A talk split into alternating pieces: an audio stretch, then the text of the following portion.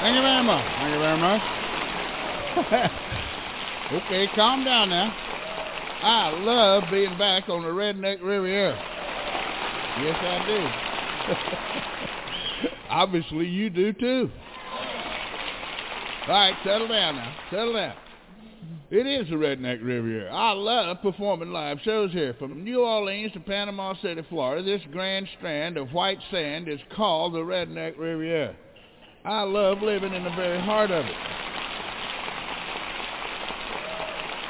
It's the only place in America I've ever seen a family take a cooler to church. I know. I was actually invited into a woman's house once on Perdido Key. When I went in to see her, she was standing in her bedroom on her bed vacuuming her sheets. I ain't making that up. Had her vacuum cleaner up on the bed vacuuming her sheets.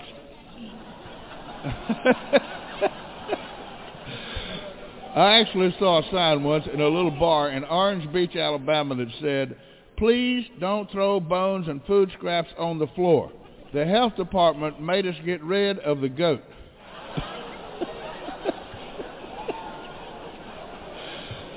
It made me wonder what it was like before they had the goat.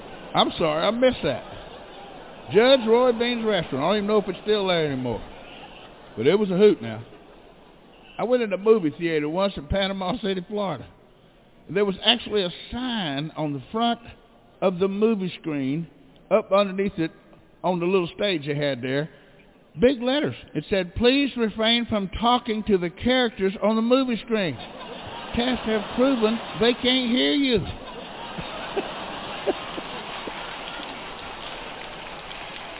I know, but that's where we are. That's who we are. Don't you just love it? Good evening, ladies and gentlemen. This is Off the Chain. I am your host, Yvonne Mason, with my friend and co-host tonight, Christopher Plain, and we are continuing our tribute to our friend, T. Bubble Betchel. That was an opening skit he did over on the west coast of Florida. And tonight, before we get started doing playing some of his skits and talking about him, there was an article that was posted in the Pensacola Times that I got my hands on. And while Bubba was well known everywhere, and because he was a JC and because he learned many things from the JC, what he did within his community, I don't know that a lot of people knew. He gave back to his Pensacola community. He donated $50,000 to the University of West Florida since 2015. That's 6 years that he has donated $50,000 to that university. In 2015, he donated $25,000 to establish a scholarship for women's basketball. And in 2018, he gave another $25,000 to the University of West Florida Department of Theater in honor of his son, Carter, who graduated from that program in 98. The donation established an endowed scholarship to provide financial aid for juniors and seniors in the theater department. Now, ladies and gentlemen, this man gave back, and he gave with a glad heart. So this is why we honor him 2 nights in a row. This show is scheduled to run 2 hours. We'll see if we have enough information to run 2 hours. But I want to welcome my friend and co-host tonight, Chris Plain. Chris, thanks for joining me again. Absolutely. You had an interesting evening before you came online with me, and we were just talking about, now, ladies and gentlemen, Chris lives in the coal country. I mean, I'm talking of the Mason line that I don't go to in the wintertime. And his older son called him and said, "Dad, I got the problem." And Chris, being the father that he is, as most parents do, said, "I'll be right there." So explain to the folks what you did right before this show. And when you called, you were slightly out of breath from it. Actually, he was at work. He had taken his truck in to get fixed, and he needed me to pick it up because he wasn't going to get out of work in time to get it before the guy closed. So his girlfriend drove me over. I picked his truck up, and me and the youngest son were coming home, and the truck ran fine all the way home till probably about a mile from home, and the damn thing stalled out in the center lane and wouldn't start back up. So I had to push it, and it's a 3/4 ton GMC, I think it's like an 89 or a 98, something like that. But it's a GMC work truck, like what the city would use for, hauling stuff around. And I had to push that stupid thing across two lanes of traffic into a parking lot, and I got it across about 1.5 lanes, and as soon as it hit the incline of the driveway, the stupid thing, started to roll backwards. So I was standing there trying to hold the 2,000-pound plus truck in place so it wouldn't roll backwards into traffic. Then some woman pulled right up on my bumper and honked her horn. So of course, you had to tell her something or another that I won't repeat because we're doing a clean show. So, but well, the thing is, when you were telling me this story, I was thinking to myself, Bubba would have really had fun with that one on stage, especially when the woman that pulled up behind you saw you pushing the truck and basically honked a horn. Like honking the horn's gonna make you push the truck any faster, or the truck's gonna start on its own. Here's your sign. Well, she acted like she couldn't see me, and it's like I told her, I know you see this big bright red giant Chevy work truck. Okay, it's 4-lane road. It's well lit, and I mean it's a well-traveled area, so there's a lot of street lights and house lights. So it wasn't like a dark street or anything where she couldn't see it. I mean, she would, it's lit for miles in both directions. It's just down from a major highway overpass, so you have all the lights still from the overpass and all that, So it wasn't like you were going to miss it. It stood out like a sore thumb, and I was across the far right lane and half of the center lane. So it was like, she honked that. And as Bubba would say, that would be the sign of an IGMO. Right. So that's going to segue into this next skit he did, because he was the world's greatest. He would laugh at his own jokes, at his own IGMO jokes, because they are just so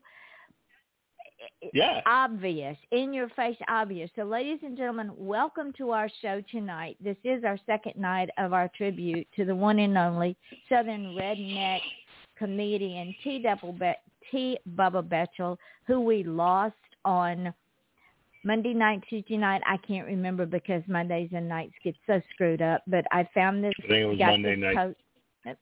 That night. Got this post at midnight, and I knew that I had to do something because I last had interaction with him 2 years ago when I put together our 50th anniversary for the JCI Senate, and he was our keynote speaker. So if you knew Bubba, been to some of his shows, have a story to tell, the lines are open. Please call us at 319-527-6088 and share those stories. This is how we keep memories alive, as we share the stories. So in light of this woman, bless her heart, as we say here in the South, right, we're going to open the show with Bubba's IGMO signs. And there's a lot of IGMO signs out there. Some of them don't make any sense at all. I was on I-10 right outside of Mobile, Alabama. There's a new sign that said food and gas. I got off the exit, and the only thing there was a Mexican food restaurant. It took me a while to get it. I just sat in the parking lot and laughed.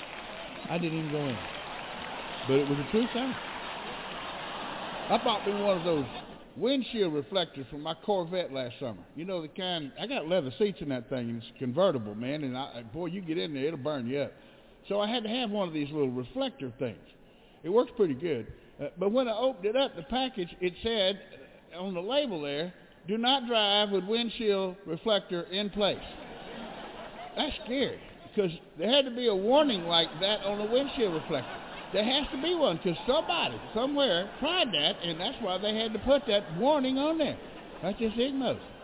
One of the funniest signs I ever saw was one hanging in the bathroom at the Sahara Hotel on the Strip in Las Vegas. I was out there doing my show. This sign in the Sahara said, marriage is like a deck of cards. At first, all you need is 2 hearts and a diamond. And 5 years later, you're looking for a damn club and a spade. Yeah, buddy, I know that feeling.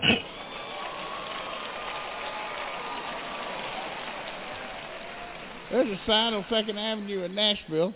I was up there reopening the Grand Ole Opry with my buddy Mike Snyder after the flood damage and all. We went up there, took a bunch of people from the Redneck Riviera and everything. We had a big old time. But there's a sign there that says, if you're an alcoholic, call 566-8447. I did. It was a local liquor store. Now, that's good marketing right there. I mean, that works.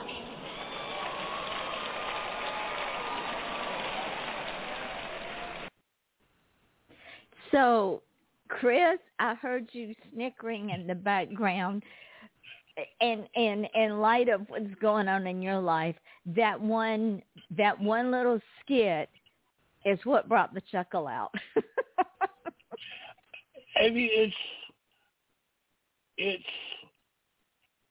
it's little things, you know, of idiocy like that. You know, you see things or you hear things, and sometimes you think, you know, oh, that can't be true, or that can't be right, or whatever. And it is, you know, and it's so funny and hilarious that partly because it's so obvious, right? You know, the skit that he did. From last night, you know, about the airplane, about Braille on the light thing of the airplane. You know, it's stuff like that, you know, it's funny because you don't think about it. But again, you know, hey, handicap spots in front of a skating rink. Why are there handicap spots in front of a skating rink? You know, like Bubba said, if you can skate, you don't need a handicap spot. But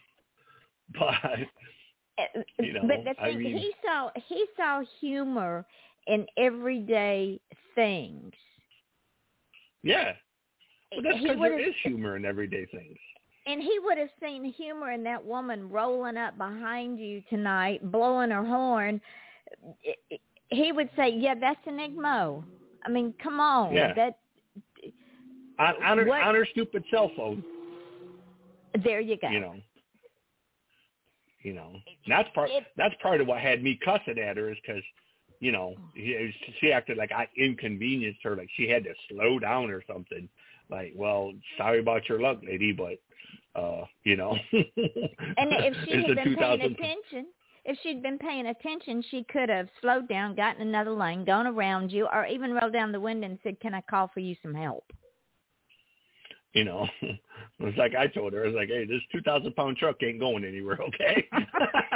I mean, you want to take that little piece of crap car you're driving and pull right up to the bumper and try to push it, you know, you'd be a great help, but I don't think you got enough horsepower in that little – Prius you're driving there to, you know, to push this big thing. So, but I don't know. It's just, like I said, it's little idiot things like that in life that you run across it, and, you know, it's funny and you got to laugh at it because, like Jim Morrison said, nobody gets out alive, you know. Anyway, that's true. So, that is very true. One of the signs that has become the norm down here because they move streets in the middle of the night, They rearranged streets and exit signs and exit ramps and entrance ramps. So I never know when I get in my truck to go anywhere if it's going to be a straight line or if I'm going to be going around my nose to get to my elbow. But what one of those signs that Bubba would have fun with is one that says, "Slow down, workers ahead." Okay, how many heads are there that we're going to be worrying about? Right. Deer crossing. Okay, what's a deer crossing? Just some of the signs are so dumb. You just want to smack them. I mean, like I said, there's so many that, you know, like our mayor that we have, our outgoing mayor, and I say this in the most southern way, bless his heart. If this boy was any dumber, he would be a negative IQ points. His last name is Dobey, D-O-B-E-Y, and he has affectionately been nicknamed by me. I call him Dopey the Wonder Doofus. Uh-oh. Because this man has decided that Jackson needs roundabouts. Now, not just one roundabout, not just two roundabouts. He has put in 4 roundabouts. If you go to Ella Sharp Park and you come off of Parkside Drive, there is a roundabout. And then you go 100 yards up the road, there is a second roundabout immediately past the first one. Now, why Dopey the Wonder Doofus thought that we needed 2 roundabouts back to back, you know, on top of each other, I will never know. His explanation is, well, it improves the flow of traffic. For who? The drug dealers? Well, the thing is, he should have come to Florida first before he had that bright idea, because when the Northerners come south, they have no idea how to use them. It's insane, and their excuse for putting in roundabouts is it's cheaper than red lights. Okay, I'm going to have 2 of them on my street about 100 yards apart when they finish the road out in front of my house. So I'm going to have to go south to go north. But in order to go north, I got to do a roundabout. I got to go around my nose to get to my elbow. And I say what it is we have drunk engineers. Yeah. I made the joke that – go ahead. Well, they have no clue because they don't have to travel these roads all the time. I've made the joke numerous times to Dopey and other people that whoever designed this town that I live in, you know, that the original planning committee, when they designed Jackson, it was a bunch of drunk rednecks sitting around with a box of crayons discussing it. Hey, Bubba, I think this road ought to go this way. No, Jim Bob, it got to go this way. Because we have some of the most backwards one-way streets in this town, like streets that are one-way that make no sense for them to be one-way. Right. And if you suggest, well, can we fix that? Well, why would we fix it? It's always been that way. Okay. Just because it's always been that way doesn't mean it has to stay that way. Exactly. It's obvious that there's no sense for this being a one-way street. There's almost no traffic on it. There's no, you know, there's one that's a one-way street, and it's literally a dead-end street. Well, why would you make a dead-end street a one-way? People live on this street, so you can only go one way down the street. Yep, drunk engineers. So with that in mind, let's play Bubba's Southern Survival. Now this is for all of the. It is our season now, where everybody from Canada southward to the Mason-Dixon line migrate down here. And when they migrate down here, they really believe that this is their exclusive little state, that we have no say-so. They get, like the lady got ticked off at you tonight, they get very angry at those of us who live here if we are not traveling at the speed of light or traveling at the speed of snail to inconvenience them. So Bubba did a Southern survival skit, and I want to play that so folks who visit our fair state will understand how to survive in the South. I'm writing a book right now on how to help people when they move south and keep them safe and out of harm's way. It's called How to Avoid Ass Whippings.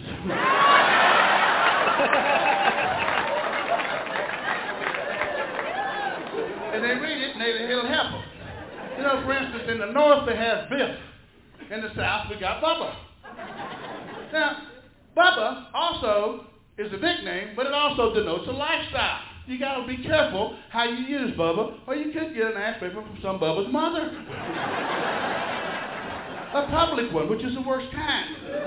New York has coffee houses. The South has waffle houses. Don't go in a Waffle House and order a double chocolate latte with just a whisper of cinnamon on it, or you'll get your ass whipped by a fat lady in a paper hat.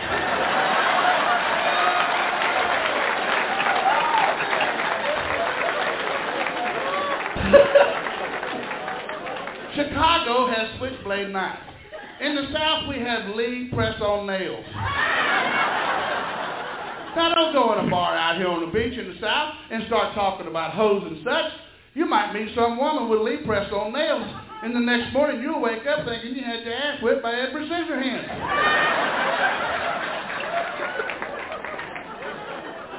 Gonna help them. The North has Indy car races. The South has stock car races. Learn who Richard Petty and Dale Earnhardt are, and never take their name in vain, or you could get an ass whipping in Super Lube.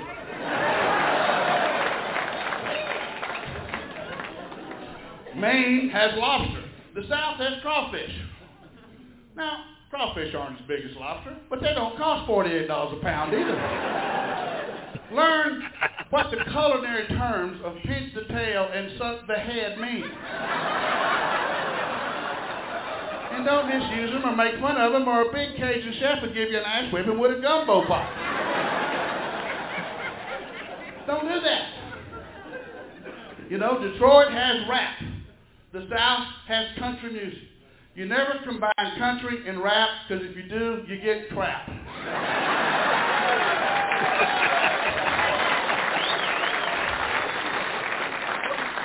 Boston has A&P grocery stores. The South has Piggly Wiggly. Now, don't ask us how I got that name. We don't know either. But if you make fun of it, you get your ass whipped by a produce boy with a mop. Just don't make fun of it. The North has Ted Kennedy. The South has Jesse Helms. Now, we ain't too proud of Jesse, but as far as we know, he ain't never drove off a bridge and drowned nobody. Well, we got some Democrats in the room, I see. They're everywhere. I used to be a Democrat till I learned how to read.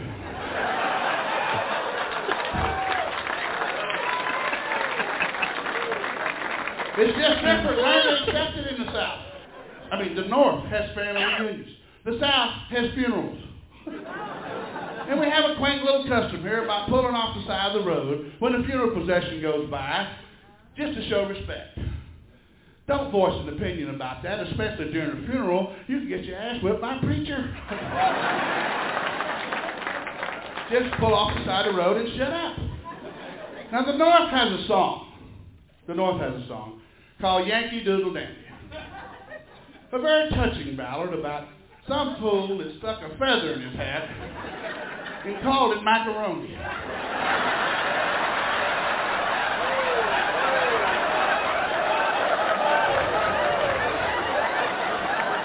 Isn't that a touching ballad? Now, the South has a song. It's called Dixie.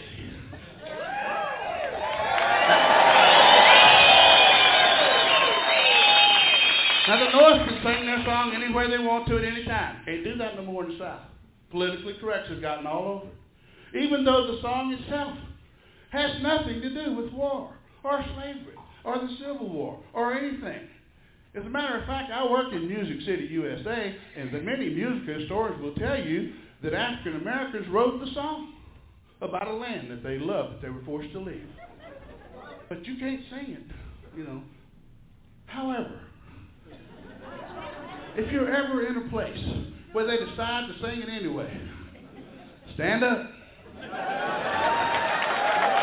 your hand over your heart. And mouth the words the best you can, or you get your ass whipped by an entire family, including the children.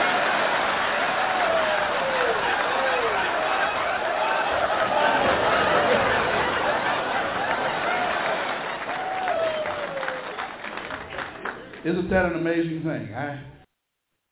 And ladies and gentlemen, that is how you survive in the South if you come south of the Mason-Dixon line. So mark this down, download this podcast, take that particular little ditty and hold tight to it and learn from it, because I'm telling you, even in 2021, us true Southerners still feel that way. What do you think there, Chris? Was that not fall down funny and so true?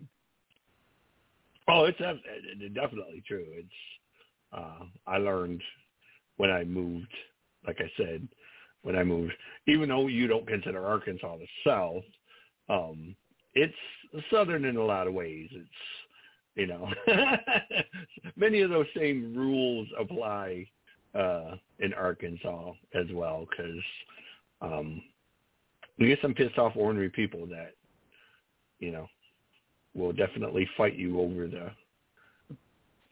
silliest things and yeah. Well, you think about it, and I don't see a whole lot of Southerners going north trying to tell those Yankees how to live. But I see a whole bunch of Yankees coming south trying to tell us how to live. And it gets a little bit irritating because we're very proud of we're like Bob said, we're pretty proud of being Southern. He's born and raised in Mississippi, and yeah, he's very, very proud of being Southern. So just, ladies and gentlemen, just be forewarned. You need that Southern living guide because you won't survive if you don't take it to heart. Yeah. So, yeah, I mean, you know, in a lot of ways, some ways, I don't know if I want to say a lot of ways, but there are those of us from the North who we grew up on farms.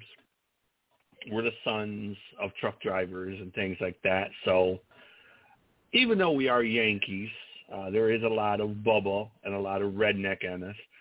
Maybe the proper term, as my grandpa used to say, you know, call them hillbillies. But there's a lot of hillbilly in us. So I don't know the whole dichotomy of how a hillbilly and a redneck are related, you know, but I'd like to think they're close cousins, or, you know, maybe what you Southerners refer to as kissing cousins. All right. Rednecks literally came from Ireland. They were Irish, and when they came over on the boat, They were known because they wore the red kerchief, so they were called rednecks. And you can be a redneck and not be a hillbilly, but you can't be a hillbilly as someone that lives so far back up in the mountains. Again, you have to pipe in sunshine, and those were again the political prisoners and the Irish and Scots that came over to get away from tyranny. And because the mountains were so much like the Emerald Isle and Scotland, that's where they settled. Right. The Appalachian Mountains are full of them, and so are the Blue Ridge Mountains. They're all full, and still way back in those mountains, you will find clans that have yet to come down out of that. They even speak the old language. Man, there's some. I'll tell you a story. This is a straight out of a wrong turn horror movie type story. You always hear the jokes about West Virginia, and I'm not saying West Virginia is backwards or anything like that. It's not that kind of a story, but we went to Myrtle Beach, and on the way back from Myrtle Beach, we were in a motorhome, me and my buddy Troy and about four other friends. We got lost coming home. We took the long way. We were going to go exploring, and we ended up in West Virginia, and we ended up getting lost, and we were lost, okay? Like, we drove around in circles for a few hours, couldn't find our damn way out of the mountains, finally come across this country store. This old man, he's sitting on the porch of the store in his rocking chair, reading the newspaper,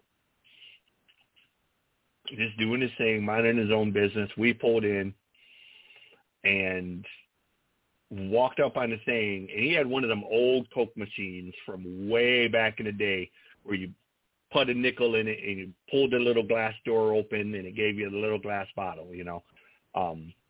That's how old this country store was. We went in there and we asked for directions, and he gave us directions, which made no sense to us. But all right, he wrote it down for us, and my buddy Troy told this old boy, he's like, "You got anything to entertain ourselves in this motorhome? You got any like crossword puzzle books, cards, anything like that?" That old man looked Troy dead in his eye, and he goes, "Cards? What are cards?" And Troy's like, like playing cards. Play poker with them? Oh boy, look, Troy dead in his face. He's like, "I ain't been off this mountain in 85 years. I don't know what playing cards are." And Troy looked at that dude, and he walked out to the motorhome. He walked up in the motorhome, and we come out with the thing, and he was like, "Dude," he's like, "I'm driving." And I was like, "Okay, why?" He's like, "If we're following this motherfucker's directions," he said, "if we're coming down the road," he said, "and some hillbilly-ass inbred jumps out with any kind of weapon, if we come across some Leatherface, Texas Chainsaw Massacre shit," he's like, "it ain't going to be like the movies." He's like, "We are not stopping. We are not conversation." He's like, "I'm running the motherfuckers over, and we're going to keep going." Excuse my language, I'm sorry. He's like, "We are running them down, and we're going to keep going, bro." And I was like, "Well, it's not that bad." And he's like, "Dude, that dude does not know what playing cards are." He's like, "That is some hillbilly inbred." He's like, "I don't even mess with people like that." And he was dead serious, man. Like, he was spooked by the fact that this old man had spent his entire life up on that mountain and had never seen playing cards. He'd never, anything like that.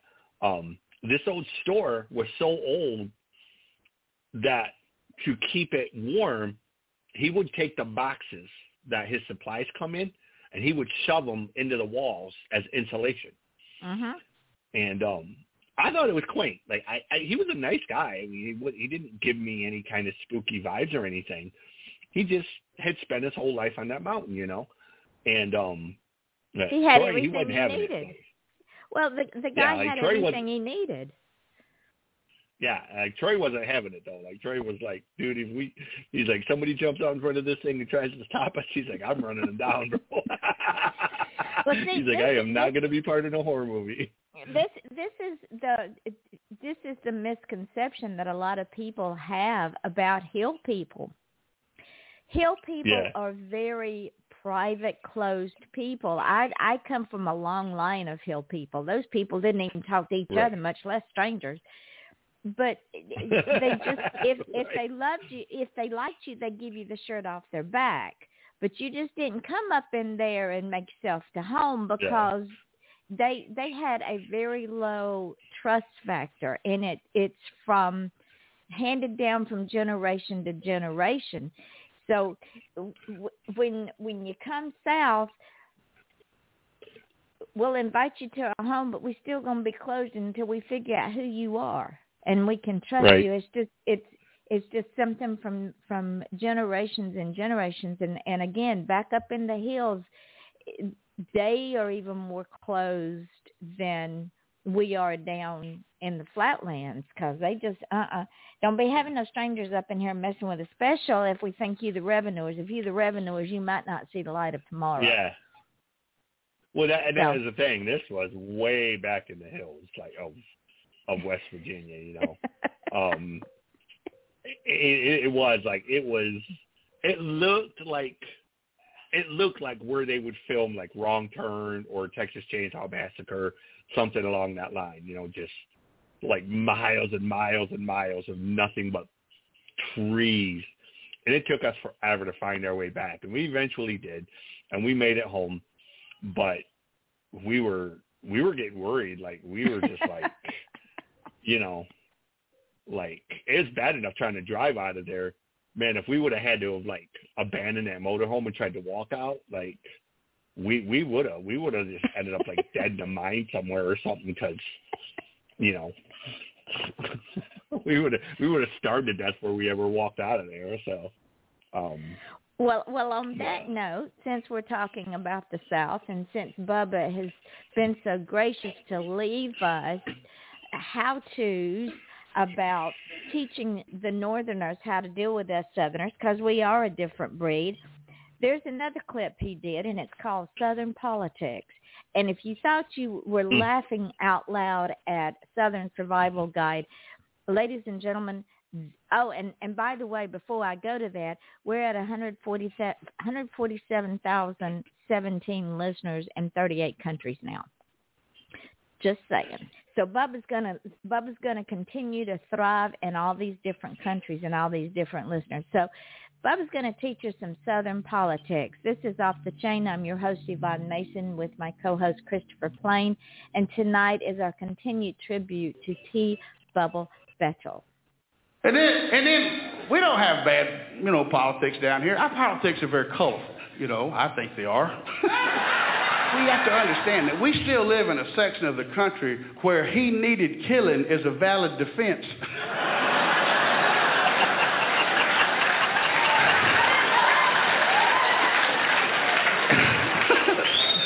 Well, he needed killing, bless his heart, you know. Just sorry as he could be, you know. And Louisiana's got to be the most colorful state in the nation when it comes to politics. Now, we got some people here in Louisiana, and I love folks in Louisiana. I really do. We got some people came over from Louisiana to see this show tonight, and I love them for it. I ain't talking about them. It's just very colorful over there. I'm not making up what I'm about to tell you. A couple of years ago, they had a convicted felon named Edwin Edwards, who was running against the Grand Imperial Wizard of the Ku Klux Klan, named David Duke, for governor.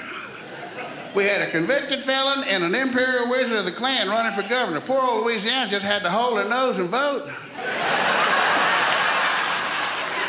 But they took it with a sense of humor. They had bumper stickers they put out that said, "Vote for the crook, it's important." I still got mine. We grow a good politician down here, though. I think we grow good politicians. Send them up there to Washington, do good. Heck, they're running the place up there.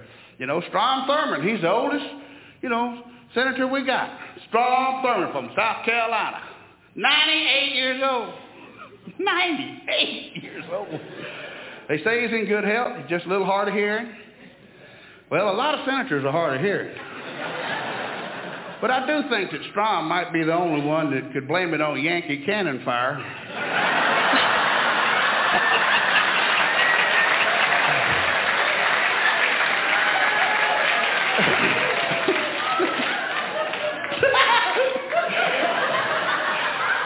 You know, we had Newt Gingrich is running a lot of things up there. Old Newt ran things for a while, but he got stupid. And then Trent Lott, he's been in charge of the Senate for a long time. He's from Mississippi. He's doing a good job till another stupid idiot from Vermont changed parties and messed that whole thing up. I guess he registered socialist too. You know, but they just, and then Al Gore from Tennessee, there's Al Gore, ran for president. Al Gore's a hoot, wasn't he? I just love watching Al Gore. It's hard to believe anybody could be that white. Have you ever seen him dance? He looked like a hog on ice, boy. He's white. See, I have a home in Tennessee and one in Florida, so I get to vote both places. Al Gore's a hoot. I believe Al Gore's in the Secret Service. I really do, because if he did anything in 8 years, it's a secret.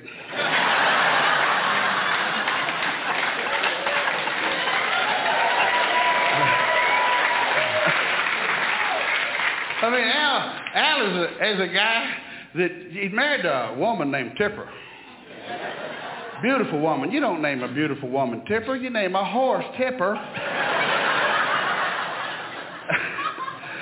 You know, and if a fool had carried his own home state, we wouldn't have had all that blame here in Florida. And then we had Bill Clinton from Arkansas. Here's a semi-southern state, Arkansas. You know, everybody's talking about Bill and this, all that, up there, him being southern and everything. I ain't going to say nothing bad about Bill. He's had a rough time of it. He's had enough jokes told on him. He's gone now. I just say this about him. Bless his heart.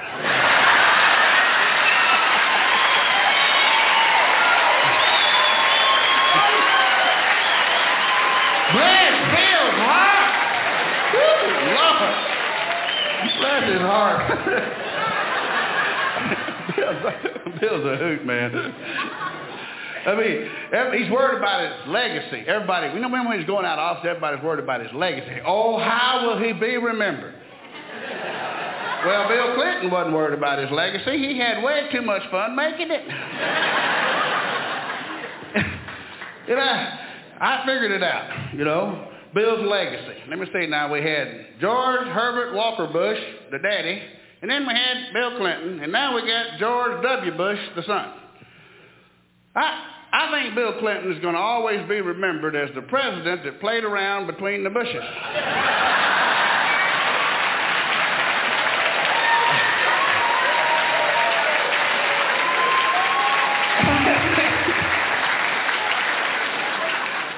He was fun to watch, man. I'm going to miss him. I need the material. Bless his heart.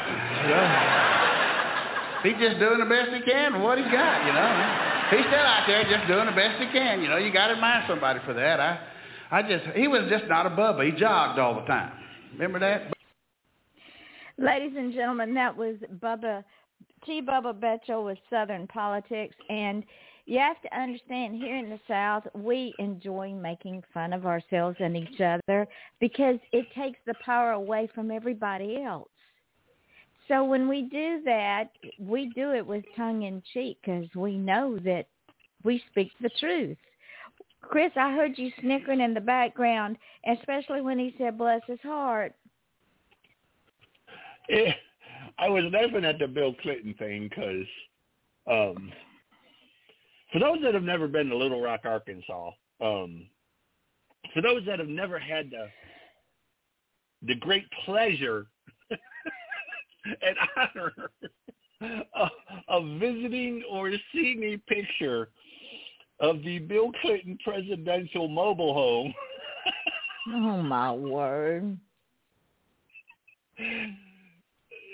Bill Clinton has a presidential library in Little Rock. It's right on the Little Rock River.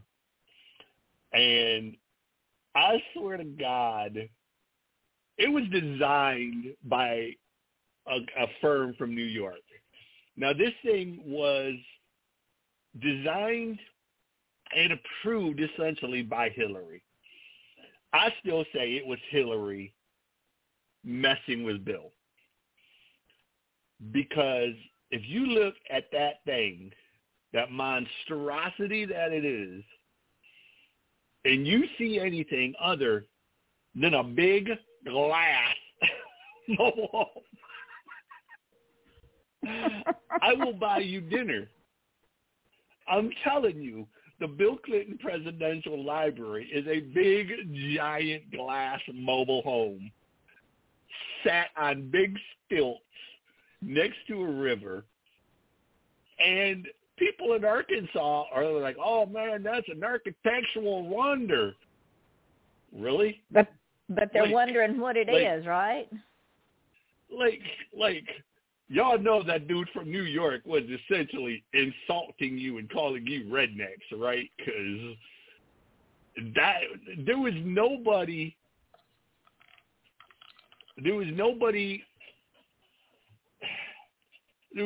looking at that design and saying, oh, yeah, that's definitely a presidential library. Okay, I mean, you go to any mobile home park in the South, and you take one of them things, and you rebuild it out of glass. That's what the presidential library looks like. And, I mean, I swear, you can look it up. If you think I'm lying, I'm really not. But when they designed that thing, you know, when Hillary approved it, I was just blown away by it because I was like, there's no way Hillary looked at that and didn't think, okay, this has Bill Engvall and Jeff Foxworthy written all over it.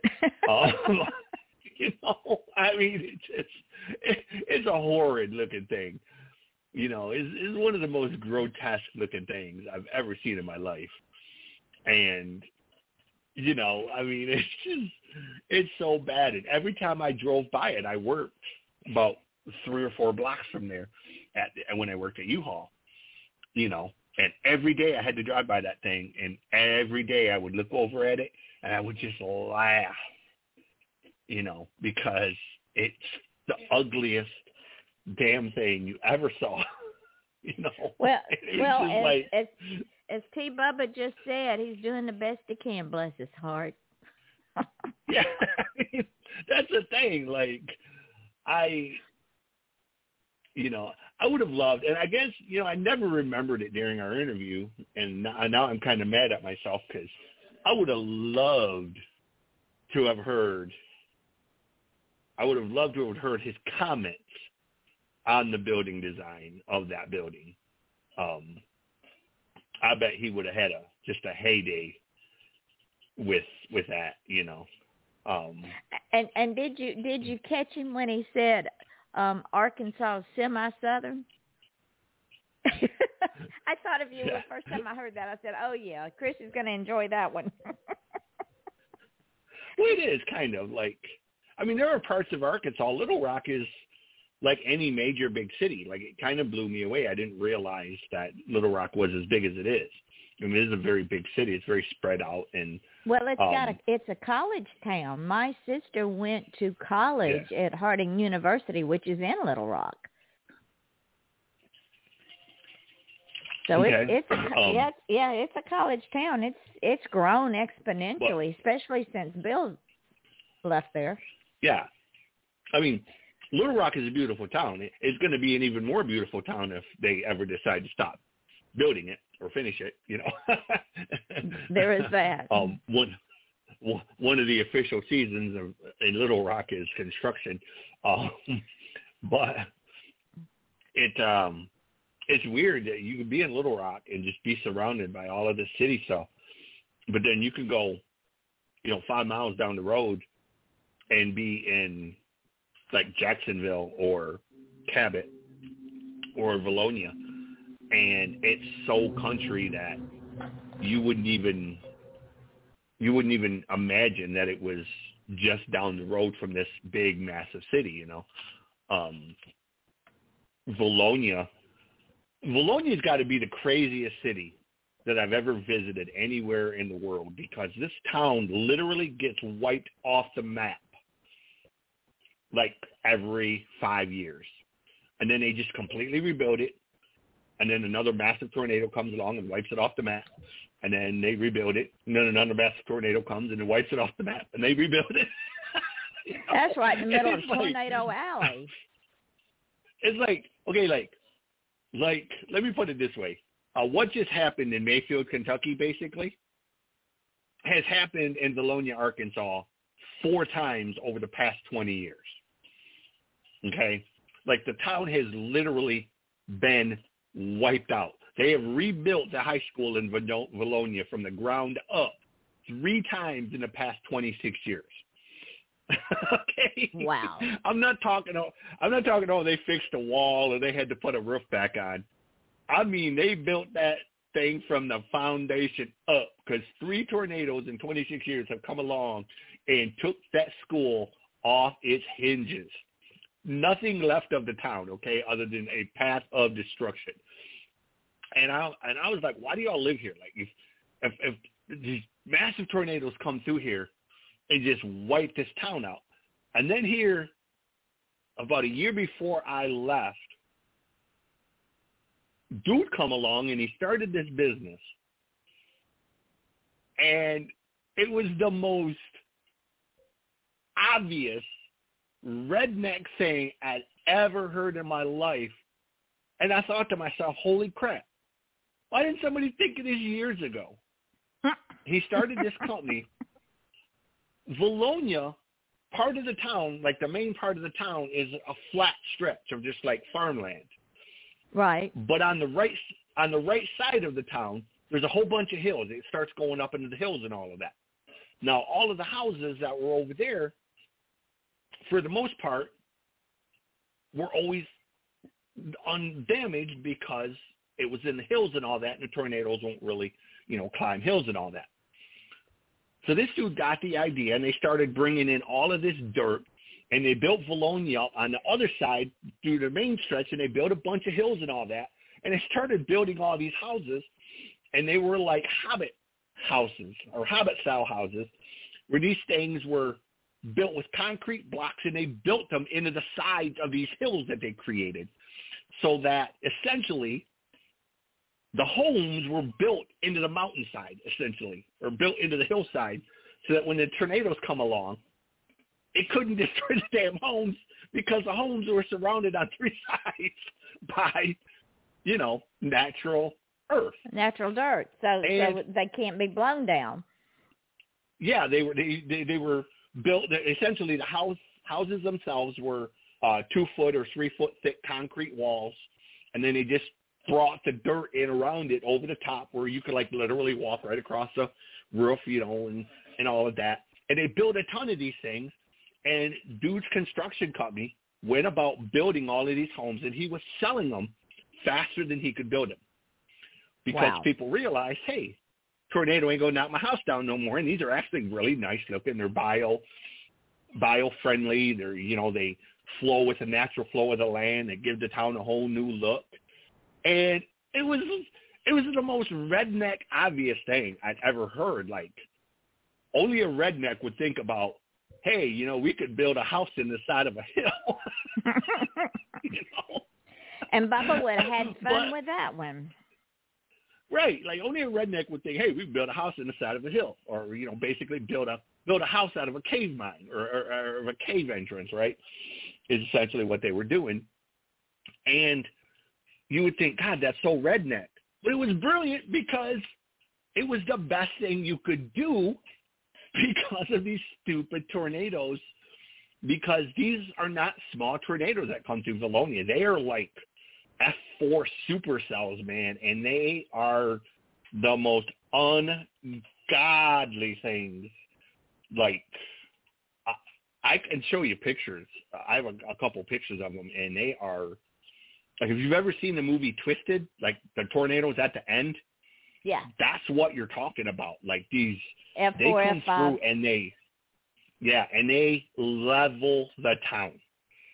I mean, there's like 3 or 4 times in 20, 25 years, this town has just been wiped off the map. Well, people don't leave; they just. Speaking of wiping off the map, let's play. Bubba had some views about Southern football. Now, all of my teams are in the SEC conference, and as far as we are concerned here in the South, there's nothing better than the SEC conference. So Bubba has taken this to a whole new level. So, ladies and gentlemen, this is Off the Chain with my co-host, Christopher Plain, and we are paying tribute to a man that has made an impact in this world. He started out as a JC. He wrote for Ronald Reagan. He was one of his speechwriters when he was president. He turned to comedy and turned Southern redneck comedy on its ear. He's one of those comedians like Louis Grizzard, Jerry Clower, that can be funny and not be filthy. So join us as we listen to his view on Southern football.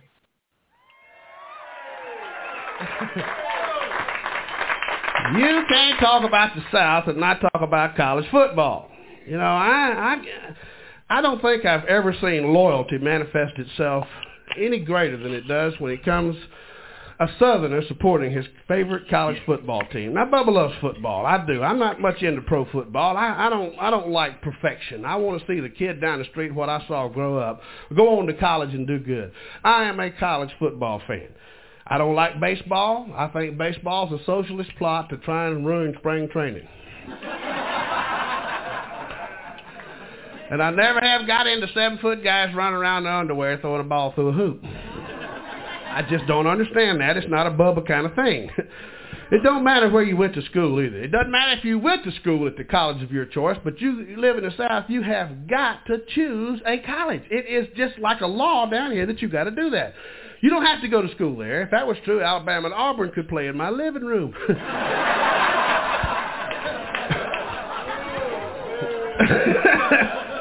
Now, Alabama is, in their defense, I will tell you, is the only state I've ever gone to where women understand football. They can tell you the history of the game. They know about the Bear. They know about Shug Jordan. They know who's the players on the team. And they have to be like that, or otherwise they couldn't talk to their brothers and fathers. And I have discovered why they located that Mercedes-Benz plant over next to Tuscaloosa and University of Alabama. You know why that is? There's an overabundance of crash dummies there.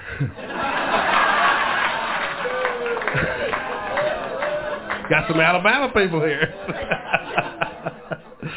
I saw two Auburn guys on the beach last week after the hurricane. Came down there. I guess they, I could tell they're from Auburn.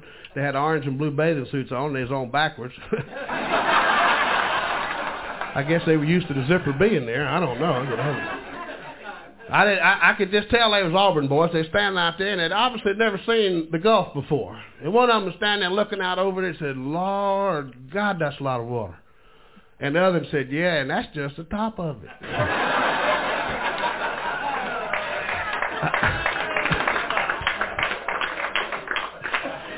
They were wild, man. It was unbelievable. I mean, it's just something about it. Well, how about them dogs? Yeah. Some Georgia people here tonight. I love it when I tell you, my most favorite thing about a Georgia game is when the opposing team cheerleaders run on the field and them boys in the end zone stand up and say, "How about them dogs?" Now, that is a special part of the game for me. I mean, now I am a Florida State Seminole. We got any Seminoles here tonight? I am. I live in Northwest Florida, and I have been a Seminole since we were 1 in 21. I am one of Bowden's boys. That's right. Now, somebody just said it out there, and that's absolutely true. I hate Gators. I wouldn't hit a hog in the butt with every Florida Gator I ever met. I don't like Gators. First one I ever met walked up and said, "What are you?" I said, "I'm a Seminole." He said, "You one of them half-ass Indians, a semi-hole." I said, "Well, I guess it's better to be half an ass than one entirely."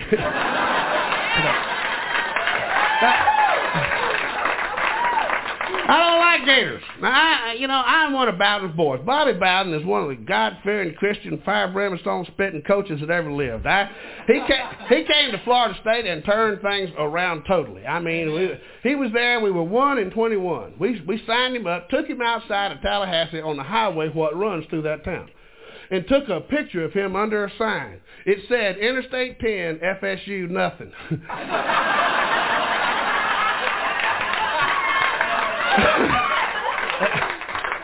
We gave him a bumper sticker that said, "Beat anybody." We just didn't care who it was. Now, we just don't beat anybody. I don't like Florida Gators. You know, Steve Spurrier's the coach down there. You know the only difference between Steve Spurrier and a newborn puppy? Sooner or later, the puppy stops whining.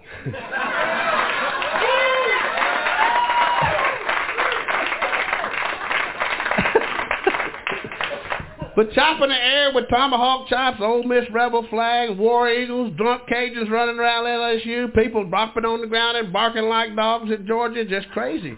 I mean, you got to love some team when you're down here. But the one what just blows my mind is the first time the University of South Carolina Gamecocks came on the field 4 years ago. NBC television, they are just running out there playing Rutgers, running out there on the field, and when they ran out, all them people from Rutgers started hollering their burying their children's head in the seat and closing their eyes because they had a big sign. I ain't making this up. Come running out. The cheerleaders had right across here said Cox. Had a big sign at the end of the field down there. Said, we love our Cox. You can't beat our Cox. And NBC got 500 calls in an hour from northern people what don't understand what that is. So you got to be a southerner to understand that. That's okay, and you don't, ain't nothing wrong with it. You got to understand what that is. I don't like Miami Hurricanes either. My manager, Steve Ennis of Miami, I hate him. Graduated from Miami. Once a year, I just get to hate him. And I have had several times watching the ball games with him. You can always tell them Miami people, though. We played them down there in the Orange Bowl once. Got through after the game, and FSU guys walking along the beach here wanting to do something. Had a couple of days left. He saw this sign, a travel agent. Said, $99 Gulf Cruise, 4 days, 3 nights. So he walked in. He said, I think I'll take the $99 Gulf Cruise. Guy said, fine. Steps in the room, takes a baseball bat, whops him right in the head. Whop! Tied him in an inner tube, threw the back door open, and flopped him out there in the Gulf. He just bobbing around. 2 minutes later, Miami Hurricane guy walked in. Said, I think I'll take the $99 Gulf Cruise. Guy, same thing. Whop! Felt him in the head, threw him in an inner tube. They flopped him out there in the Gulf, and they floating off down towards Key West. About 30 minutes later, they's bobbing up downside each other. Florida State guy left over said, you think they're going to serve dinner on this cruise? Miami guy said, I don't think so. They didn't last year.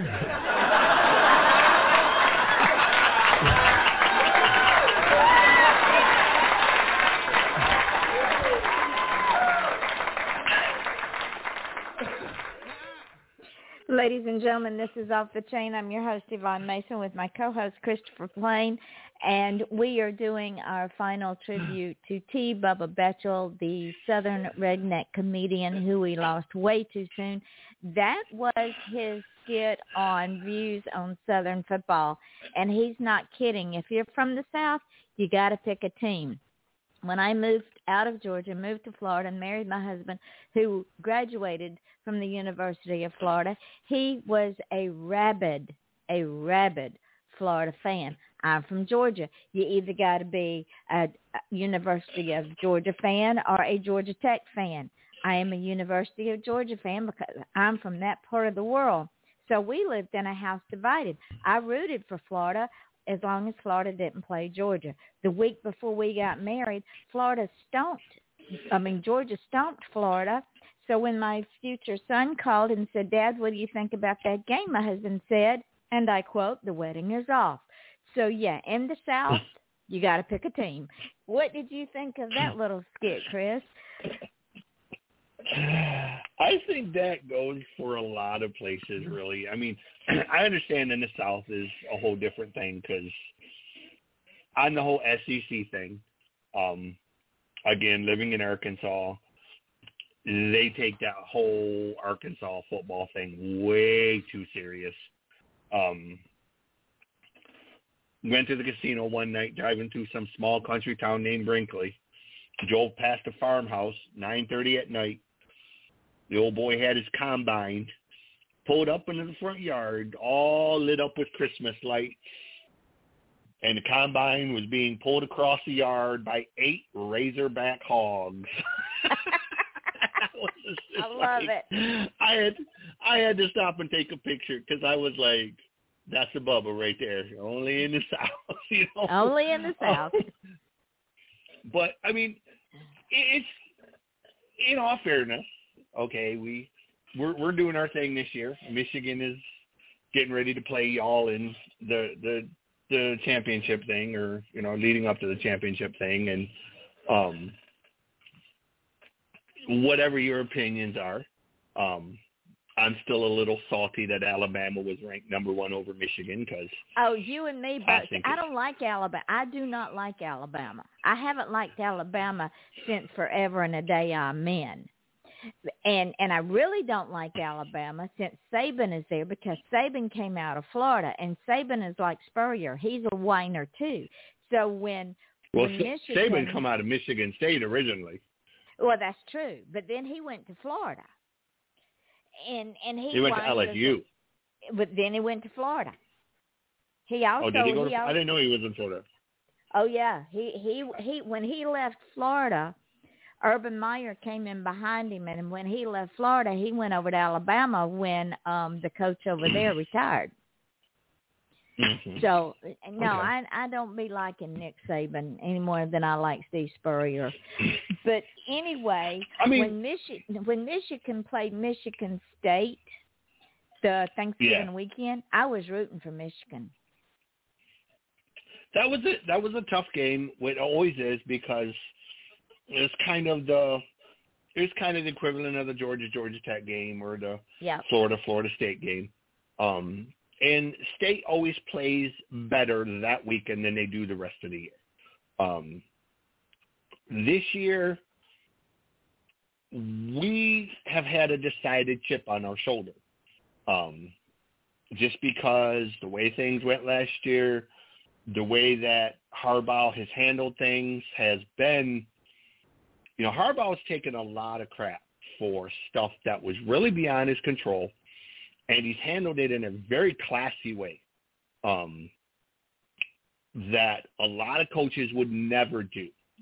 And he's taken it on the chin. He took a pay cut to stay at Michigan, which, again, most coaches would have never done, you know. Right. I mean, he took a significant pay cut to – they were essentially, because of COVID and all of that, they were well into the red, the black, whatever it is. And they gave him the option of, look, you are free to go, but if you stay, you're going to have to take a serious pay cut. And he took about, they didn't give exact numbers, but it was in the range of about $2 million a year. He took a pay cut. That's a significant chunk of change. Okay, for a coach to take a $2 million pay cut to stay at a school, that shows dedication, that shows commitment.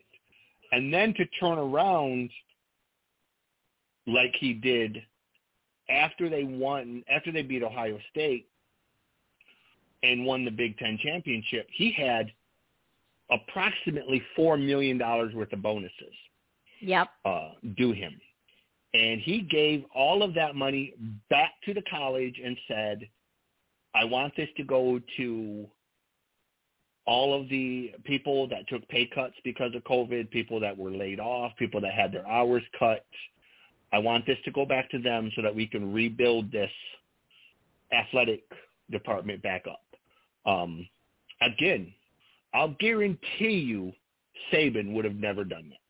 Oh, no. Urban Meyer would have never done that. No. Okay. No.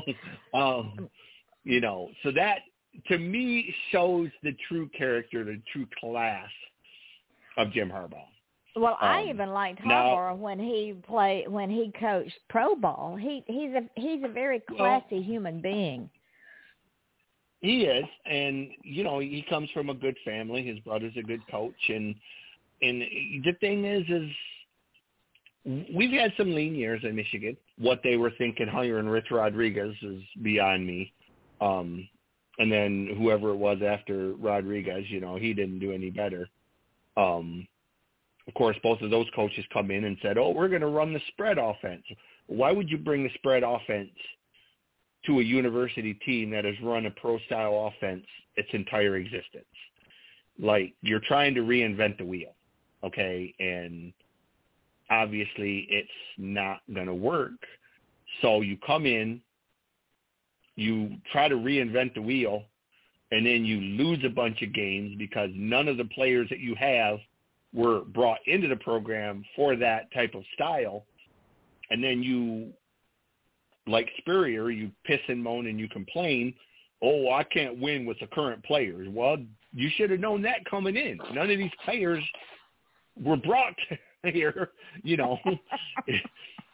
If you bring in a bunch of guys that are pro-style quarterbacks and 4-3 defensive guys, and then you come in and say, hey, we're going to run a spread offense, well, you can't blame the pro-style quarterback for not knowing how to run the spread offense. He's never run the spread offense. That's not what he does.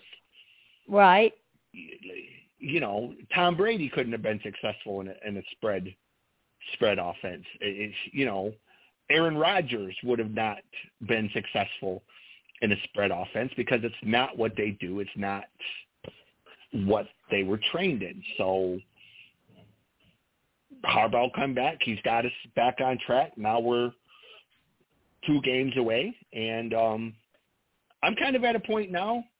I don't know who's going to win between Michigan and Georgia. It's I think this is as close to an old school 1970s, 1980s style classic game that when you probably... When are they going to play?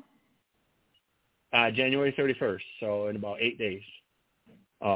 January 31st or December 31st? Okay, December 31st. I'm sorry, yeah, December 31st. They're playing in Miami, I think it is, right? I think it's in Miami. And I'm kind of like, you know, may the best team win, really. I'm as much as I want Michigan to win, being the Wolverines fan, I am perfectly okay if Georgia wins. I was a Georgia fan for a number of years when Herschel Walker was there, because how could you not be a Georgia fan when Herschel was there? Absolutely. The man was phenomenal. Absolutely electric. Yeah, absolutely electric player. So, you know, I was a Georgia fan during the Herschel years, and as well as being a Michigan fan. But, you know, I don't like Saban just because of his time at MSU. You know, we take pride that we basically drove him out of the Big Ten. Thanks a lot. He was getting his, you know, and all these Alabama fans, you know, they're all like, oh, Saban. You know, okay, well, don't forget, Saban is 5-7 and 5-7 against Michigan. So, you know, don't go saying Saban just yet, because he ain't exactly got a winning record against us. So, you know. And, well, what I found so interesting is in the last couple of years of my mother's life after my father died, she and I, for some reason, were talking about football. It must have been a Saturday when Jack was watching football. And she said, Yvonne, have you seen this kid from Georgia play? I said, what kid, Mother? And when did you start watching football? She said, Stafford, the quarterback. I said, yeah. When did you start watching? She said, I just turned it on one day, and I watched this kid play, and now I can't get enough of him. Now, my mother was in her 80s. This is what, again, Southern football. And unfortunately, he got drafted to the Lions, which ruined his career more or less, because the poor guy, I mean, what are you going to do? Only the Lions. Only the Lions. Bless his heart. God, I say, only the Lions, bless their hearts, could be in line for the number 1 draft pick with the worst record in football and beat the best team in the NFL. No, that's true. That is true. The number 1 draft pick. How did they do that? Because they're the Lions. Oh, okay. Well, that explains it. That's it. That's the only way to explain it. Because it's the Lions. Okay, there is no logic. There's no reasonable explanation. And even Ian, I'm sure Ian would agree with me. It's the explanation is because it's the Lions. Because the Lions are going to do the most asinine thing that you could possibly think of. You know, they messed around. Aiden Hutchinson is going to be the number one pick because the kid just – he's a different breed, you know. I mean, he has heart. He has class. He is going to be a monster player. So now the question is, you know, will the Lions lose a couple more times and they'll get their pick back, or will he end up in Jacksonville? Or well, I'm kind of hoping Jacksonville's in turmoil right now. I mean, they got rid of Urban Myers, and they're on their ear. Oh, absolutely. That's the best thing they could have done, getting rid of Urban. They're completely flipped on their ear. I don't know what they're going to wind up doing. But on the bright side of that, before we get into that subject, let's hear about Bubba's view on Southern cooking, because I don't know if you saw my post I put up earlier. I got a call today from a friend of mine, and we're all meeting at our condos up in Daytona. And he said, Yvonne, tell me what I need so I can have it here so you can cook it for me. And I knew exactly what he was saying. I said, so you're wanting sausage, gravy, and biscuits? He says, you know I do. So I gave him the ingredients that I need because I don't cook anything out of a can. That doesn't happen. It's all, you know, all fresh stuff. So then I put up on my Facebook page that the legacy that I am leaving is my homemade sausage, biscuits, and gravy, or sausage, gravy, and biscuits. And everybody's saying, this is my address. And another girl said, maybe you could do a video and post it and teach us how to do it. I said, honey, that's impossible. You got to be in my kitchen because I don't measure anything. In the South, we don't measure. It's handed down from mother to daughter. So let's hear Bubba's view. That's not a Southern thing, though. That's a country thing. That's not a Southern thing. True. That's a country thing. That is true. That's a country thing. Cause I was raised in old South country. You didn't measure. Yeah. You just did it. So let's get Bubba's view on Southern cooking, ladies and gentlemen. This is Off the Chain. I'm your host Yvonne Mason with my co-host Christopher Plain, and we're paying tribute to the one and only Southern redneck comedian T. Bubba Betchel, who we lost way too soon. I love foods. Another thing that separates us from most of the rest of the country is our foods. You know, I love it when Yankees come south for the first time and hit culture shock. They don't quite know how to handle it. I love to be in one of these little roadside bars and watch a Yankee come in and ask for directions and see his first jar of pickled pig's feet. And they say, what is that? Bub was behind the bar. He said, well, them pig feet. What are you doing, studying them?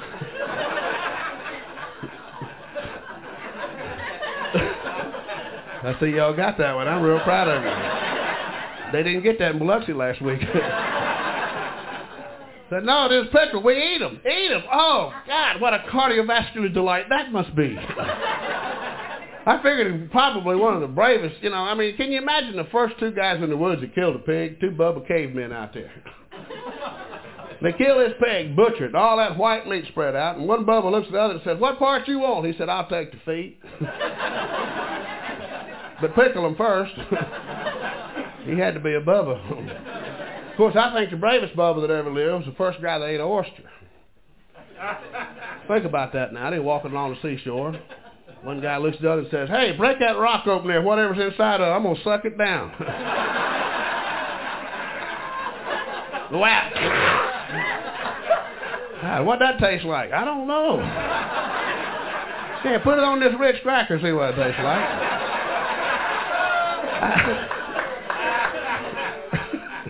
Certain foods Bubba don't eat. I don't eat sushi. I was in San Francisco here a couple of weeks ago doing a show. Guy did not want to introduce me as Bubba. Wanted to introduce me by my name, which is J. Terrell Bechtel. Well, he couldn't say J. Terrell Bechtel. Got two letters mixed up and introduced me as T. Barrel Rectal. What? Now that is not a town you want to get introduced that way in. You know, I dropped my wallet at the airport there and kicked it all the way to the hotel before I picked it up. You know, I never could get him to say Bubba, but I finally explained to him what my name was, Bubba. So we go out and afterwards we go eat. They brought me some sushi, brought me out some raw fish and shrimp. put it down in front of me, all wrapped up in these little leaves. And I told him, Bubba don't eat bait.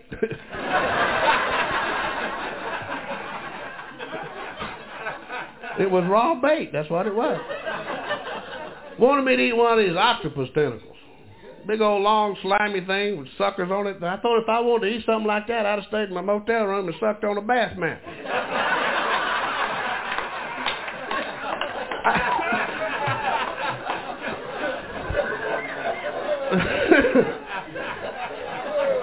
I was watching a television show the other day. It said, what you eat affects your love life. That was serious. I decided right then I was going to stop eating minute rice.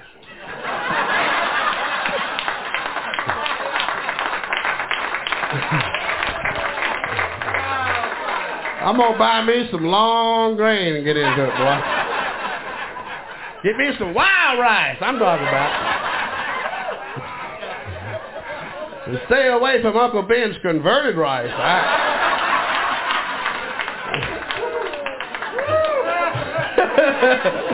We'll send all that to San Francisco out there, and I'll never forget the first time I did my first show with Crook and Chase on the Nashville Network. Got through, went out and had breakfast. Early in the morning, lady come up and said, y'all want some biscuits? I said, what they made out of? She said, scratch. God, I know where I scratch. I don't want no biscuits made out of that. We just eat strange things, but we don't eat strange things like up north. Now, I've been to Wisconsin. Have you seen these cheesehead freaks running around the country? You see them at these Green Bay Packer games, got this slice of cheese on their head. I mean, Yankees can be tacky. They call themselves cheeseheads. They will make anything out of cheese in Wisconsin. They make things up there Bubba wouldn't eat. Now, I'm telling you, I would not eat something called a cheese nip. What is a cheese nip? Cheese curls. You run your fingers through curls. You don't eat them. And cheese bits. Cheese logs. Cheese balls. And what is cheese whiz? God, I know what cheese is, but what is whiz? I ain't gonna eat none of that. We just eat different things. That's the foods I like to eat. I hope you like some of them too.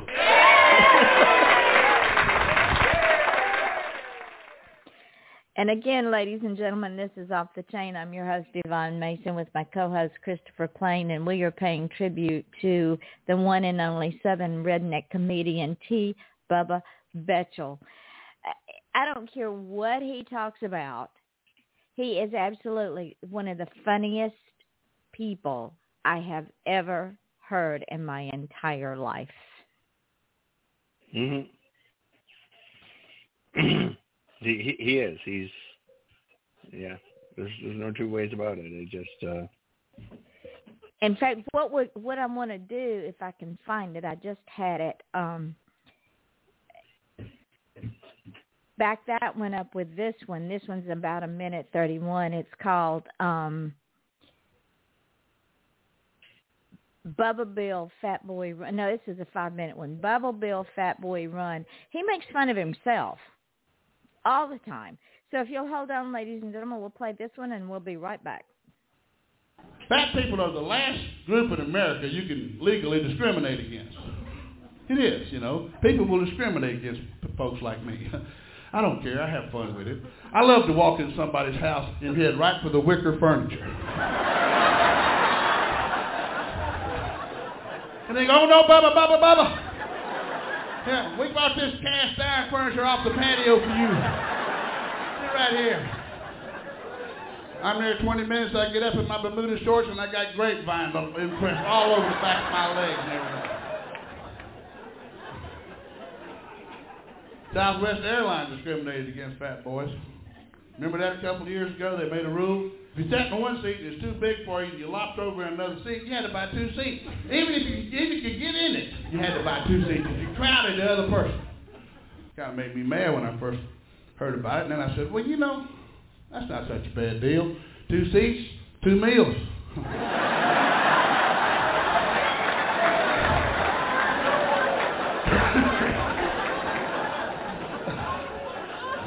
Yeah. I did that line several times on television. And I caught a Southwest Airlines jet one day in Texas. There wasn't nothing else I could take. And then I was getting my seat, and I said, look, I'll buy two seats. I want a space between, I'll buy two seats, but if you got, you can work it out. Give me a space. She looked at me and she said, "You Bubba Bechtel, ain't you?" I said, "Yes."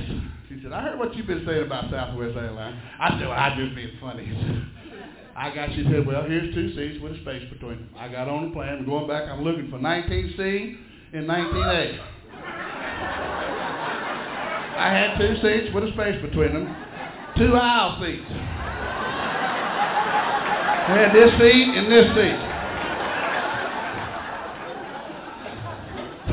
And they wouldn't give me my money back. You know what I did? When the plane took off and the fasten seatbelt light went off, I put my suitcase in the middle of the aisle and my feet up on one seat and leaned back on the other and made people step over me the whole time. That's just what it's about. In a small airplane, I've been telling you for years, I hate those things. I went up to Nashville the other day and got on one of these things. They get smaller. I didn't think they'd get any smaller. But this plane looked like a flashlight with wings. I could have got on this plane easier than I got in it. Because I could have straddled it and rode it home. It's just a little bitty plane. And I'm just about to get on the plane. They had this little door come down with a little cable right here. And I went, "Whoa!" And the plane went, "Whoa!" And this guy walks up and he said, "Excuse me, sir." "Yes." He said, "I need to ask you a question." I said, "Well, what is it?" He said, "How much do you weigh?" I said, "Why do you need to know that personal information?" He said, "Well, so we'll know whether the co-pilot can go on this trip or not."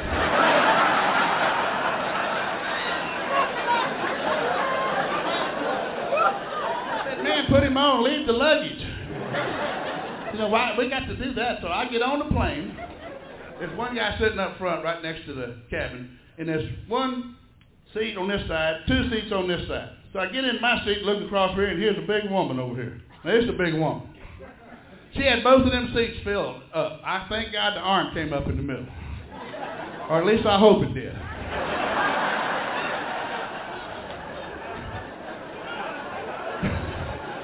And she had two seat belts, one on each side, all the way across, plus an extender right there. And I wallowed down in my little one-side seat, and I got down in there and looked over at her, and she said, "Hi." I said, "Hi." And she said, "How you doing?" I said, "Fine." "You okay?" She said, "Yeah, I'm okay." So the plane starts going down the runway. Wow, wow, wow, wow, wow, wow, wow, wow, wow, wow, wow, wow, wow. Seemed like we taxied for 8 minutes. I look over at this woman, and she's white as a ghost. Just head back with her eyes closed and her knuckles got a death grip on that arm of that seat. And I look over there and she looks at me. And I looked up a little bit. I could see the pilot when they're up here. And I looked out and I could see I see the end of the runway coming up. Wow, wow, wow, wow, wow, wow, wow, wow, wow, wow. I turned and looked at her and she said, "Bubba, if you told them bigger lies I did, we're going to taxi all the way to Pensacola."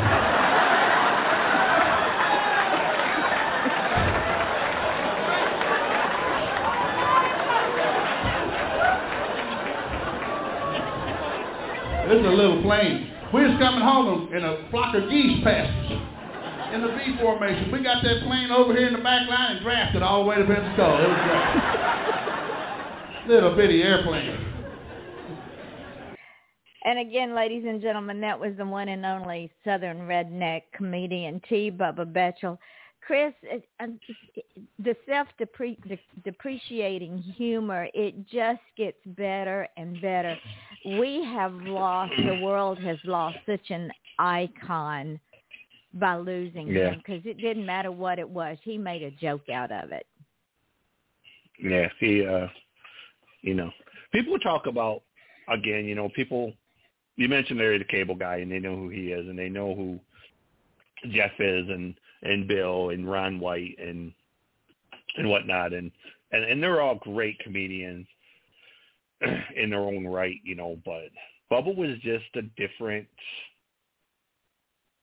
kind of comedian, there was a genuine quality to him. You know what I'm saying? There was no, Bubba was just who he was. And again, referring back to John Panette, John was the same way. I got to meet John in Little Rock where I was there. I went to a comedy show one night, and unbeknownst to me, my favorite comedian, one of my favorite female comedians of all time is a black woman named Thea Vidal. And Thea is just fall down funny. Unbeknownst to me, when I went to see John Panette, Thea was touring with an opening for John. So I got to see them both. And, you know, John and Thea are both, or John was, before John passed, much like Bubba. John was a big old boy, and he made fun of his weight and, you know, food and diets and people and different things. And one of the things John was known for was his comedy about food. Show me the buffet, that was his thing. Or, you know, the joke about going into the Chinese restaurant and scaring the owner of the restaurant because he's like, you know, the owner comes out and he's like, "You here for an hour? How you here for an hour? You scare wife. You eat everything on buffet. You leave now." Anyways, the night that John was there, the night we went to see John, I was going to invite John, knowing John is a huge, you know, lover of food and all of that. One of the most unique things that happened is John and Thea, when they finished their set, literally went to the front door of the club and greeted every single person as they left. Like at church, you know, when the preacher kind of shakes your hand as you're leaving. Him and Thea stood at the door of that club and greeted every single person. And to me, that blew my mind. They didn't have to do that. You know, and most comedians would never do that because of how long it would take. But they were doing it. So I thought, you know, I'm going to invite John to this event, thinking he would probably turn me down. He couldn't do it because he had shows or something or another. And I walked up and I said, "Hey," I said, "I know this is a long shot." And I said, "You probably are too busy for it." I said, "But I said, they are holding the World Barbecue Championships here tomorrow morning." And John turned and looked at me with that look that he got on his face, and he goes, "Where is it?" And it just so happened to be, it was about a half a mile down the road from where the club was. And I said, "Well, it's about half a mile down the road on the riverfront." And he looks at me and he goes, "Get in the car. I'm driving." I was like, "Well, it's not till tomorrow." And he looked at me for a second, and he looked down at the floor, and he looked back up, and he's like, 8 a.m., pick me up. What time does it start? And I was like, 10 a.m. He's like, pick me up at 8. It gives us time to have breakfast first. I'm buying. And I was like, okay. So I get to the hotel the next morning, and I go in to tell the lady at the counter that I'm here to pick up John Panette. John is in the lobby with this outfit on that looks like, if you've ever seen the old big boy statues. Yep. John is wearing these shorts and this shirt that looks like he stole it off a big boy's side. And he's wearing this big bib overall with a giant pig on the front. And I was like, "What are you wearing?" And he's like, "You said we're having barbecue." And I was like, "We are." And he's like, "Well, I'm dressed in my barbecue outfit." And I was like, "Oh my God. All right, great. Are you ready to go?" "Well, wait 1 minute. Thea's coming with us." Okay. So Thea comes down and we go to breakfast, and I laughed so hard I couldn't eat because these two were going back and forth and were trading jokes, and spent the whole day with John and Thea at the World Barbecue Championships. John running from place to place, just eating all of the food that he could eat, and he was in absolute heaven. And, you know, unfortunately ended up dying of a heart attack a couple years later, and I cried. John was such a cherub-like person, and much like Bubba, again, like I said, the majority of his comedy was more clean and family-oriented and again, about his weight and about the silly situations of life and touring and like the clip I sent you, you know, he just fall down funny guy. Bubba and John would have just, those two would have just been, they would have brought the house down if they had done a show together. Yeah, if they would have like done some shows together, they would have just you'd had to go to the hospital afterwards. You'd have had broken ribs from laughing so hard, you know. And that's why when you mentioned about Bubba passing, it was I kind of had that same visceral reaction because my stomach hit the floor because 2 weeks earlier, another friend of mine.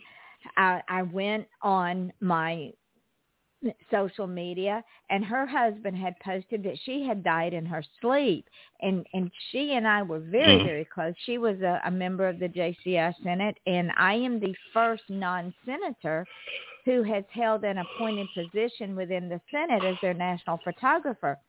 And because she's in charge of the friendships and I'm a friendship, she was tickled to death. Well, then I get this thing about Bubba, and I'm going, please make it stop. Enough already.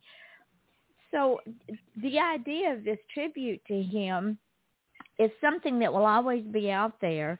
And ladies and gentlemen, you can go onto YouTube and pull up T. Bubba Betchel, and his skits are all over the place. Don't go now because we're not done yet.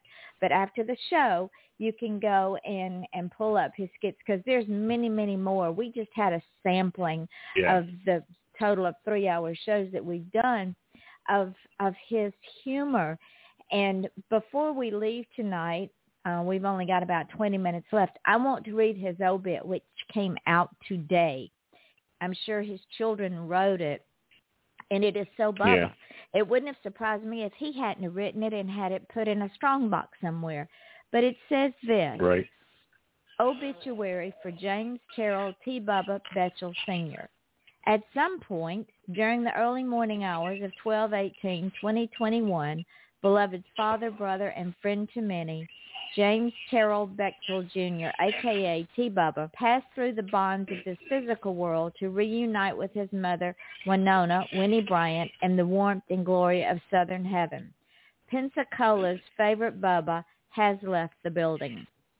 From the wrong side of the tracks in southern Mississippi to the recording tracks of Nashville, Tennessee, T. Bubba was an American success story like no other.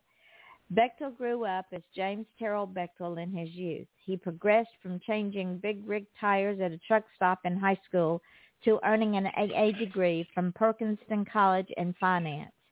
In 1969, with wife Sally and Terrell Jr. in tow, he moved to Pensacola to work for Beneficial Finance. In his first year, he won the company's Top Salesman of the Year award, topping over $1 million in loan contracts. During this time, he was introduced to the JCs, a popular civic organization involved in community service. He joined the Cumbie Bay JCs and discovered his first calling in life. That was to lead young men in their endeavors to be better businessmen and motivate them to be leaders. Bechtel quickly rose in the leadership roles on the local and state levels before becoming president of the Florida JCs in 1977.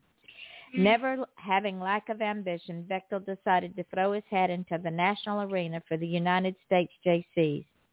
Just 2 years after serving as Florida JCI president in 1979, he was elected president of the United States JCs, a position that would garner him an audience with two presidents of the United States, national spots with Jerry Lewis on his telethons for muscular dystrophy, and numerous other national TV and radio shows.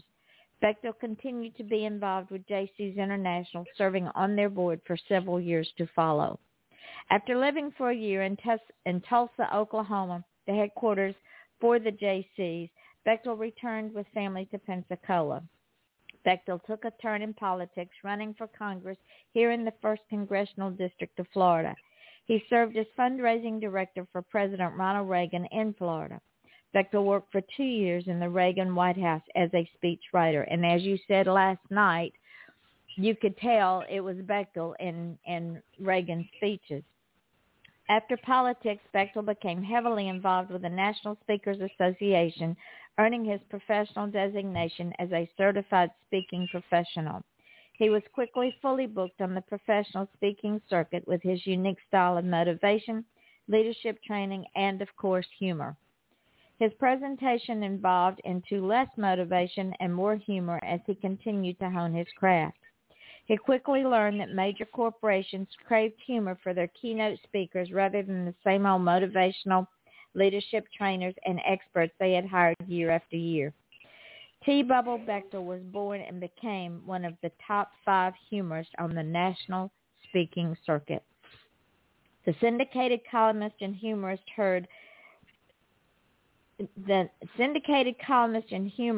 Louis Grizzard heard T-Bubba speak at an event, and they became fast friends.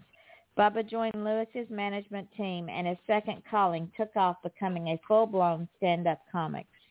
He made several appearances on Crook and Chase's Music City Tonight. He was hired by Opryland Productions to host Boots, Boogie, and Blues at the Governor's Palace Theater in Sevierville, Tennessee. Then his first performance on the Grand Ole Opry was on October 24, 1998. He performed on the Opry over 200 times. He was twice awarded Comedian of the Year by the International Country Gospel Music Association due to his family-friendly style of comedy. He will be sorely missed. T. Bubba is survived by his 2 sons, Bubba Jr. and Little Bubba, Terrell Bechtel Jr. and Carter Bechtel, and his wife Ann, his sister Dixie Smith, his 2 brothers Lee Bryant and Charles Bryant. The funeral services, of course, will be at the Pensacola Beach Community Church on Tuesday, January 4th. A public viewing will start at noon. The service will be from 2 to 3. And then they're going to have a celebration of life reception at the Sandbar on the Pensacola Beach at 4 p.m. and will last until 6 p.m. or beyond. Now, tell me that is not something that Bubba would have written. Yeah, it definitely is.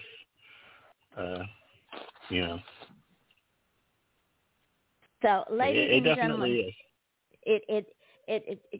Chris is like me. This is something that is very near and dear to our heart. This man is an icon, both in the JCs and in the entertainment world. And when he was a JC, the membership was 1 million strong. It was the same time my husband was a JC. So if you're between the ages of 18 and 40, check into the JCs. We are trying to get chapters all across the country again because, that's where the leadership comes from. It teaches people how to be business leaders and how to do the things that they need to do to be successful. And we are getting down to the last 15 minutes of the show. I know you have some closing remarks you want to say, so go ahead because I'm looking for something, a very short, there it is. A very short thing to close the show with, so go ahead and have your final thoughts, Chris. My final thoughts are essentially, if you don't know who Bubba is or T Bubba, go back and check his stuff out. It's all over YouTube. There is, I think, at least one on Spotify. It's on Amazon. There's, I believe, there's four or five full length records that he had recorded, and there's. On YouTube, there's his Bubba Speaks things that he did, his little short form things that he did, and just a hilarious man. But more than that, the true epitome of what a good human being was. More than a comedian, more than just the Southerner or the redneck or all the things that he talked about in his comedy. His charity, his love of his family, his love of people, his entire life spent basically in service of other people, either through the JCs or JCI or, his scholarships that he created and different things, really serves as an example of what you can do, or what we should be doing as human beings, and I think he's a prime example of someone you can look up to that doesn't have the Hollywood spin on it or the negative stuff of a lot of the heroes we look up to that have stuff in their background that is very questionable. And he had no ego. Bubba. He was exactly. He was a very humble man, and he strove to do good things without public recognition. And when I go back and I read things about him, these Hollywood people say, "Well, I gave so and so and did this for so and so," and half of the stuff that he did we will probably never know about because it was done quietly. Right. And that's the true. And again, going back to the Southern thing, that's a true Southern way right there. It is. It's not supposed to be about attention and all that. And I may be a Northerner, but that is one Southern thing that I have in me is, I have said many times that if I was ever blessed enough to win the lottery, I have a list of people that have helped me and been by my side, and if I'm rich, they're rich, but I'm not going to do it in a big flashy way. It ain't a matter of being flashy and buying them fancy houses or fancy cars. It's little things, and you just kind of do it and you give them that gift and then you move on. And if I can do it anonymously, then I'll do it anonymously. I'm not trying to get my name in the paper. I ain't trying to be a big show of it. I don't want to be one of these YouTube celebrities that go around doing it for YouTube likes or anything like that. I think Bubba was a lot like me in the sense that, if I was well off, I'm not saying Bubba was rich. He probably was far from it, but he made a very nice living. I mean, he earned between $10,000 and $20,000 a night for his speaking engagements, and that's a nice living if you do enough of them in a year. So I'm sure Bubba was probably comfortable, and he didn't go crazy with it, but he did, again, the charity to the different colleges and the scholarship funds. And he did that. And that is a sign of a great human being that, who knew that you didn't go to sleep at night comfortably knowing that there were people in need or people that you could be helping and you didn't help, and that's me. I couldn't have $1 million in the bank. I couldn't have $10 million in the bank, $20 million in the bank, and know that I had a friend who was struggling to make their house payment or struggling to pay their light bill or, struggling to buy their kids Christmas. I couldn't sleep comfortably at night knowing that I had all that money in the bank and they were struggling.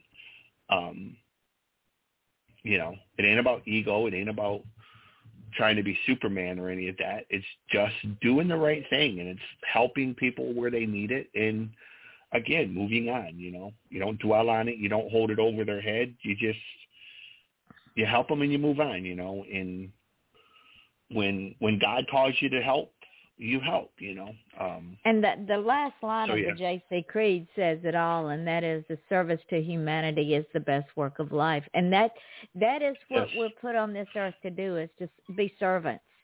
And that's what the JCs teach. That's what the Bible teach, that we are known by our good works, but we don't do it in a flamboyant way. It's done quietly, because really the only person that needs to know is God. Exactly. That's what I'm saying. It's, you know, every once in a while, you're going to get that situation where you kind of can't help, but do it with an audience. You know, like sometimes it's hard to do what you want to do without there being an audience, but you don't set out to have an audience. You don't. Correct. You know, you don't go to a homeless shelter with a $50,000 check with a camera crew in tow. Correct. You know? And before we run out of time, I want to run this last clip. It's a minute 14, and it is absolutely fall down funny. Ladies and gentlemen, this is Off the Chain. I'm your host, Yvonne Mason, with my co-host, Christopher Plain. I almost said Ian because Ian's usually here. And we are doing a tribute to the one and only Southern redneck comedian, T. Bubble Bechtel, who left us way too long. And this is directly from Bubba. Hey, y'all. It's T. Bubba Bechtel on how to cook your Christmas turkey. Here's a turkey recipe that includes the use of popcorn as a stuffing ingredient. Imagine that. When I found this recipe, I thought it was perfect for people like me who are just not sure how to tell when a turkey is thoroughly cooked but not dried out. Give this a try. First, you got to get an 8 to 15-pound turkey, 1 cup of melted butter, 1 cup of stuffing, Pepperidge Farm is good, 1 cup of unpopped popcorn. Now, I like Orville Redenbacher's low-fat the best. Salt and pepper to taste. Preheat the oven to 350 degrees. Brush the turkey well with melted butter, salt, and pepper. Fill the turkey cavity with stuffing and the popcorn. Place in baking pan, making sure the neck end of the turkey is toward the front of the oven, not the back. After about 4 hours, listen for the popping sound. And when the turkey's butt blows the door wide open, bam, and the bird flies across the room, wham, it's done. And you thought I couldn't cook. And ladies and gentlemen, that is Bubba's recipe from cooking a turkey on Christmas. So, Chris, when you got to cook your turkey for Christmas, you can use popcorn to make sure it's done. Actually, I don't do turkey. We do ham. I'm not a turkey fan, so I just thought that was apropos for Bubba. Yeah, it was. So ladies, go ahead. No, I would say it absolutely was. So, yeah. That is probably a good ending to a 2-hour show. Ladies and gentlemen, I hope you have enjoyed this tribute to our friend and someone that we will miss. We will miss his humor. We will miss his smile, because when he smiled and laughed, it was an all-over smile and laughter. And I hope wherever he is that he is keeping them laughing, because laughter is the best medicine. We will be back here on Off the Chain on January the 10th. We will be opening our year with Ed Roman. We will be doing back-to-back shows with him on the 10th and the 11th, because we are going to be doing music and anthropology. And, Chris, you might want to come and join us along with Ian, because anthropology and music, your love of music and Ed Roman's love of music and anthropology, it will prove to be a great show. Okay, I will look to see what my schedule is like. If I don't have anything scheduled or whatever, I can definitely make an appearance, at least for a few minutes. And, I do want to tell people everywhere to if they want to look it up all over on Apple and all that, is my show, The Ish List, ISH List. Yvonne and I just did the newest episode, and it is the top 10 worst things about the holidays. So, amen. We give you a little bit of holiday humor, a little bit of seriousness, but just a quick, fun top 10 list of 10 things that we hate about the holidays. So, Little bit of Merry Grinchmas in there, so. The Grinchmas I like the Grinchmas. I like Grinch. He is one of my favorite characters. Yeah. And also, real quick, tell the folks about your radio show with your music. That's actually on hold temporarily. I was just running into a wall as far as time between the two podcasts and the divorce stuff going on and the little one's schoolwork and all that other stuff. I wasn't finding the time to do it. We are going to pick it back up towards the end of January. Once the divorce is finalized and I don't have to deal with the she-demon anymore. There you go. But, you know, that it's Motor City Glam Slam. If you're a fan of the, you know, late 70s, early 80s hair band type of stuff, Bon Jovi, Motley Crue, Dokken, Poison, all that kind of stuff, Def Leppard, a lot of what we do there. I have Noise Report, which is my main podcast. It's where I interview people very similar to this, only much more bizarre and off the rails, I guess, because like you hear me on here, you know, we start talking about Pop-Tarts and end up talking about Peterbilt trucks. So right. You just never know where it's going to go. Well, it's sort of like we do normally on Off the Chain. Yeah, like it's just very random. And when I do the Noise Report, you know, it's a very eclectic list of people. I mean, I have authors and actors and marijuana advocates. I have musicians, and I have a gentleman coming on named Brad Goss, who wrote a line of children's books that are not appropriate for children. Okay. Brad has written about 108 children's books, but they are adult children's books. They are absolutely fall down funny, you know, but they are very adult oriented. And Brad has a TikTok channel. You can look him up. It's Gosse. And he reads them on his TikTok channel, and you'll hold your side laughing at the zany, completely off the wall ideas he comes up with. And with that, we're going to have to leave it because she's fixing to cut us off. So y'all go listen to the Noise Report. We will see you back here on January the 10th on Off the Chain. I want to thank you for joining us. This is Yvonne Mason with my co-host Christopher Plain, and this ends our tribute to the one and only T-Bubble Bechtel. Chris, thank you for spending time with me, my friend. I look forward to next year. Absolutely. Everyone have a Merry Christmas, a Happy New Year. Be safe. Treat each other with kindness. And talk to you later, my friend. Yep. Good night. Later. Good night.